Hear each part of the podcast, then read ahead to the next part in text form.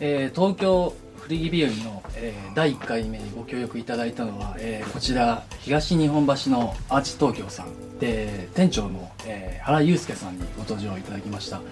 そして、えー俳優の三石健さんにご登場いただき、えー大人のですね、えー古着をこう買う楽しみみたいなのを、えー伝えていただけたんじゃないかなと思うんですけども、えっと、もともとアーチ東京さんは、えっと、札幌に、まあ、一番洋服が非常に栄えてる場所に、えーあるお店で僕も3年前に知ってですね、えっと、去年も旅行に行った時に、えーお店に伺わせていただいたんですけども、えっと、東京の方にお店ができたのは2018年の4月ですよね。20日ですね。はい。20日にできてそこから、えーもう間もなく1年が過ぎたところで、えー初めて僕東京のこちらのお店に伺って、まあ、非常に面白いお店ではないかなと思ったのはですねあの本当にデッドストックのものもあるしフランクリーダーみたいな古着も多いと思うんですけども実際あの今日三井さん初めて、はい。ああえー下にアナトミカ東京は実は1階にあるんですけども、こちら3階のビルになっていますが、はいはい。うん。実際に入られてお店を回られた感じいかがですか？圧巻でしたね。うん。やはりあのーいわゆる古着がなんて言うんですか？もうマニアックなマニアックですね。ね。すいません。超マニアックでそれにまずびっくりしたのとあと品揃えもあの一点一点びっくりしてちょっとねその辺の古着屋さんとやっぱり一線を期すと言いますか。でですすねですね。古着だけじゃなくて、うん。まあ、新品とうまくあそうそうそう。掛け合わせてるんで。新しいのもまあだけど、はい。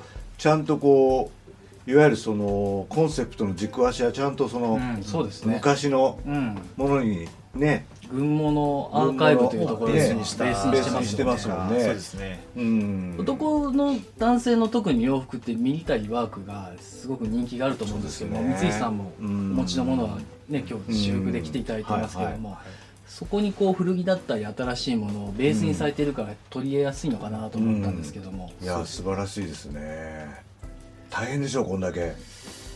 ただやっぱ結構そういったコンセプトのもと服作りしてるデザイナーさん方も実はやっぱ多くいたりでななので、まあ、そういう方々の協力があってあとまあヴィンテージってもうやっぱり昔のものはどんどん数は減ってきてるのでそうでしょうやっぱりねどうしても古着だけでやっていくと、うん。結構やっぱりまあ物量ももう確保できなくなってたりとか結構スタイルも一辺倒になりがちなのでうん。そういうブランドをうまく掛け合わせてうん。まあ新しいこうスタイルっていうのを作っていけるようにますますそういう意味ではこう希少性が高くて今日三石さんが着られていたネイビーの海軍ジャケットもお店に何十着かしかもともとなかったものでしたそうですね。もともと30数着アメリカの方で見つかって仕入れはできたんですけどただやっぱりやっぱ好きな方が多くてあっという間っていう、まあ、残り数着なんですけど。非常に状態が良くって三石さんが着られている普段のお洋服の感じに合ってましたねね。結構合わせやすい。合わせやすいですよね。タイドアップのスタイルも非常にうん。自然な感じがしましたし、そうですね。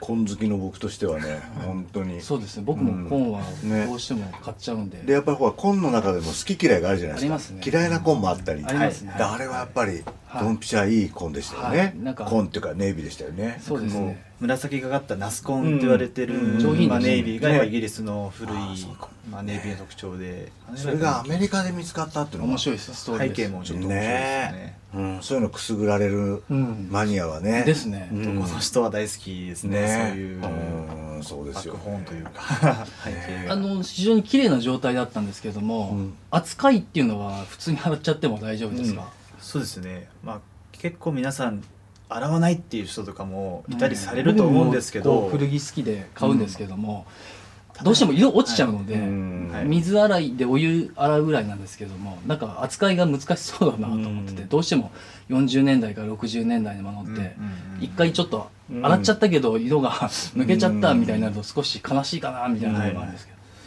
結構まあそういうのが好きって方もいるんですけど、うん。ただやっぱり長くこう使うっていう、うんまあ、色落ちをさせず長く使うっていうふうに考えたら、やっぱり、まあ、それなりの洗剤を使わないとさっきいけないと思うんですが、三井さんに手にね。お持ちになっていたね。そうですか。さっきのがあまあ、昨年ですねリリースされて、え。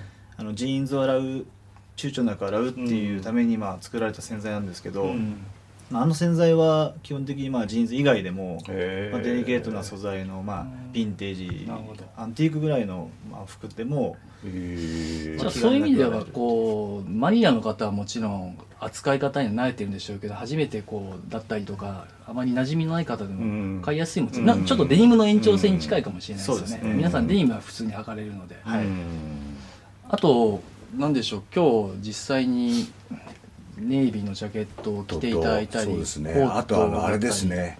あのヘリンボーン素材のはい、うん。あのございましたね。ね軍の。はい。あれはどこの？アメリカ軍の。あれアメリカですね。あのヘリンボーンのあの生地が良かったですねあの薄手でれヘリンボーンって珍しいですね。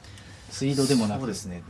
やっぱだいぶ古い40年代とかにうんまあ、こうアメリカで作られてた素材であったりとかうん、まあ、アメリカで作られてイギリスに持ってかれて、うん。イギリス軍にこう使われてたヘリンボーンの生地だったりっていうのを存在するみたいで僕も一度見たことあるんですけど、えまあ、ベージュのえヘリンボへーーン。さっきはカーキですけどちょっと色違いみたいな素材うんで、こう作られてるものもあったりで。ベージュいいですね。ベージュいいですね。なかなかまあ見つからないみたいですけど、うん。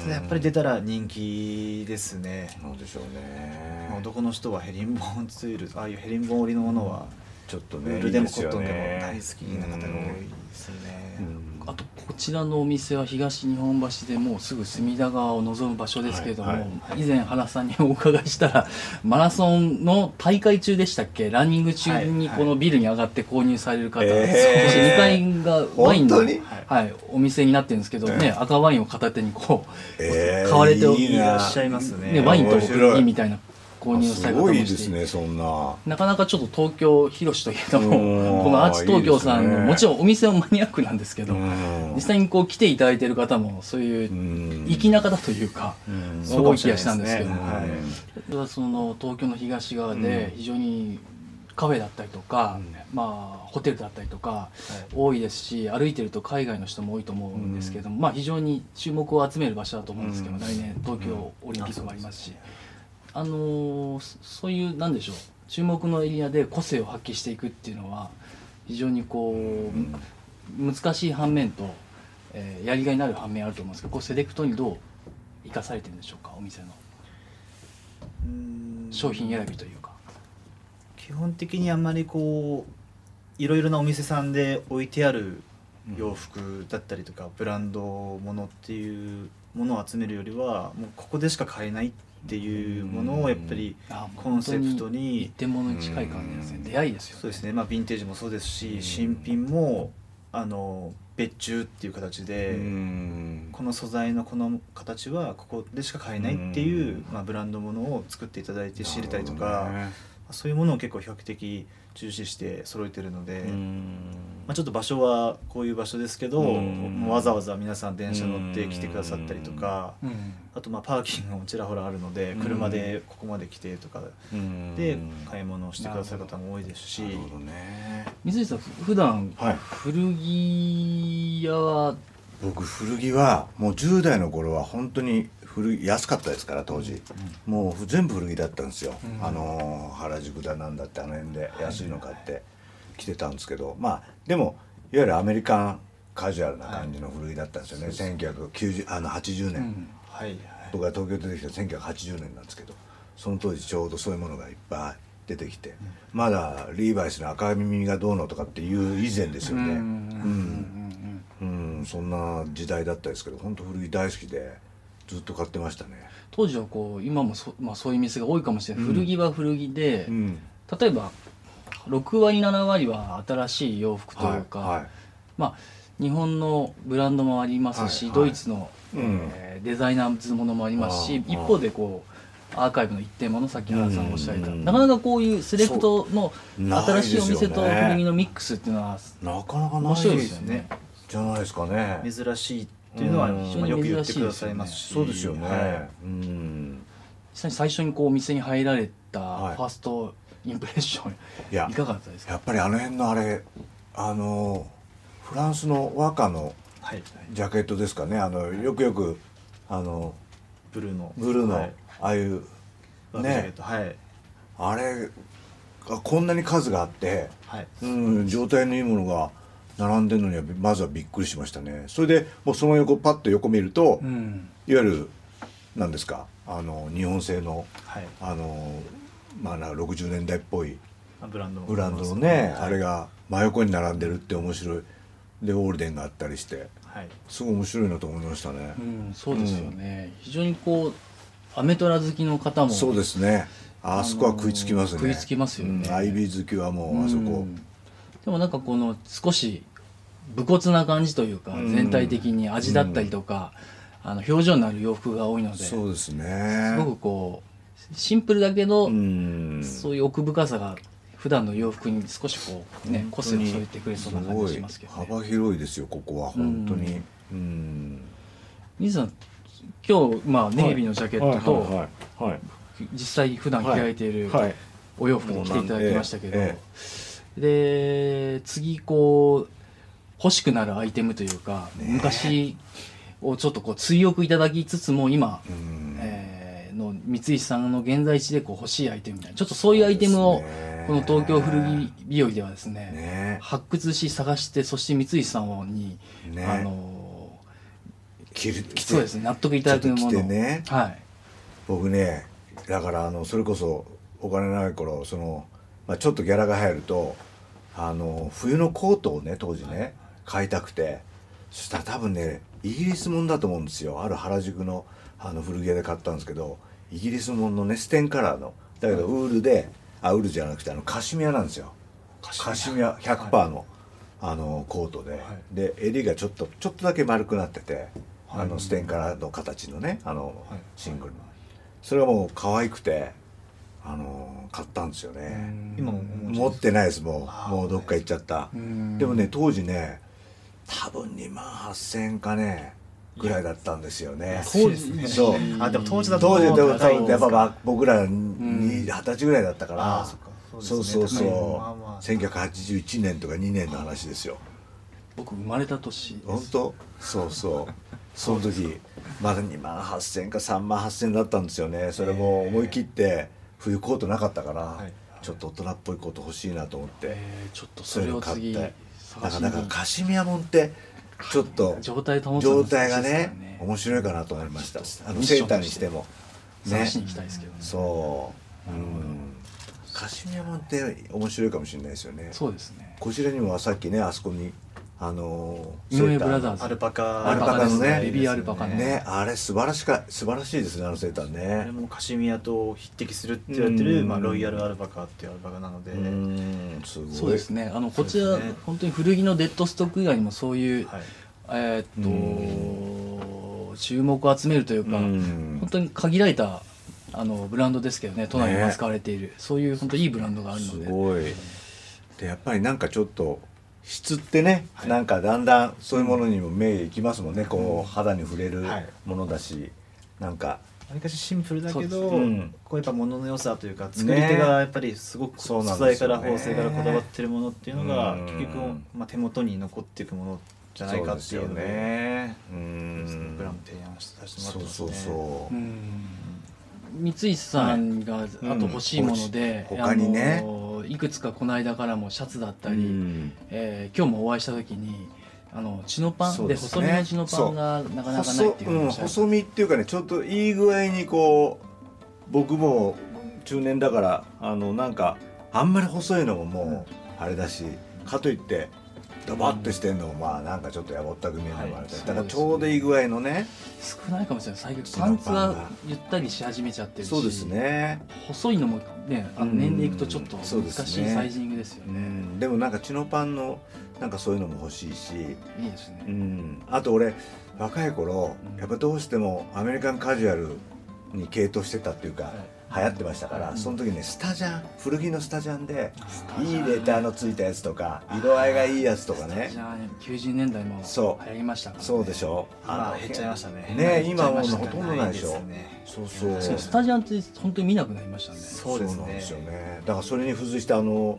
いわゆるアワードカーディガンというかこう、はい。レターのついた。レタードのカーディガンっていうんですかあれ、はい。ああいうのがねカレッジっぽいやつですね。カレッジっぽいやつ。はい。あれもいい色のねいいこうレターのついたやつ、はい。バランスのいいやつがなかなかないんですよね。まあ見ないですねね。でも。はい。ね。あんなのも欲しいし。あとなんだろうな。スニーカーとかはどうなんですか？あスニーカーそうですね、いわゆるコンバースとか。コンバースとか。ね。あれの古くていいサイズのやつとかもね。やっぱりちょっとハイテクなものよりはローテクなそうですね。スニーカーは割とまあちょっと今日はあ感のニューバランスのあれ履いてますけど、まあレトロ感のあるの好きですよね。ううんんうん。というかやっぱその辺はやっぱり10代とかのあの刷り込まれた、あれがまだまだ残ってて そうなんですよ。あの時流行ってましたからね。もうそれこそリーバイスだ。そうそうそうそう。そういうものが紹介されてましたよね。そうですそうです。501だったりとか。そうそうそうそう。もう、うん。そうですね。だからそれ言うとあとスウェットとかねあそこにもはい。とあるし、あるけどあのこういうなん部位のね。そうですね。両部位両部位とかねいろいろ。ねなんかあるんでしょ？うんそうですね。に 4, 4本でうんなんか2本なんかねいろいろ。いろいろ細かい細ととかディテールがねうんああいうのがあるのとかも好きだし。いやなんだろうな。そんなのかなと。そうですね。ちょっとあとねあれもない。最近古着屋で。いやダンガリーっていうかあのシャンプレーっていうかあのシャンプレシャツ。シャンプレーシャツ。あー。昔は古着屋行くとあれがダーってあったんですよ必必ずあった少ないですね。あれ少ないですよね。は状態がいいものがなくなってきてるんですかそうですね。状態がいいのといいサイズのものが多分ないんですかうねん。日本人にこう割りかし合うーんう確かにあんなの本当安かったですよ。昔。2800円とか3800円で売ってたんじゃないいや本当に本当に。うん。今だとね。何倍もするんじゃないですか、ね。はそうそうそう。そういうの。そういうの探してなんか絶滅危惧種じゃないですけど本当にそういう間もなくじ5年10年後になくなるものに近いですよねこのあまあでも本当デッドストかもしれない。なんかね。い、そういうものって結構多いかもしれないですね。ですね。に限らず。そういえばあれ見なくなったけどな20年前買ってたけど、うん。でもその中でもこう減産したいいものが残っていて。はい。うん。で本当にでももう間もなくなくなっちゃうみたいな状態も近いですよね、そういう意味ではこうあの買う側も買う側の方もやっぱり愛着が生まれますよね。ね買うとねそうですよね。うん。なんかそういうちょっとね発見の旅じゃないですけど、うん。東京の今日第1回目アジ東京さんでしたけども、ちょっと今後もね個性派なところね三井さんにまぐっと言わせたいですけどね行きそういうお店を見ていただいて。Thank you.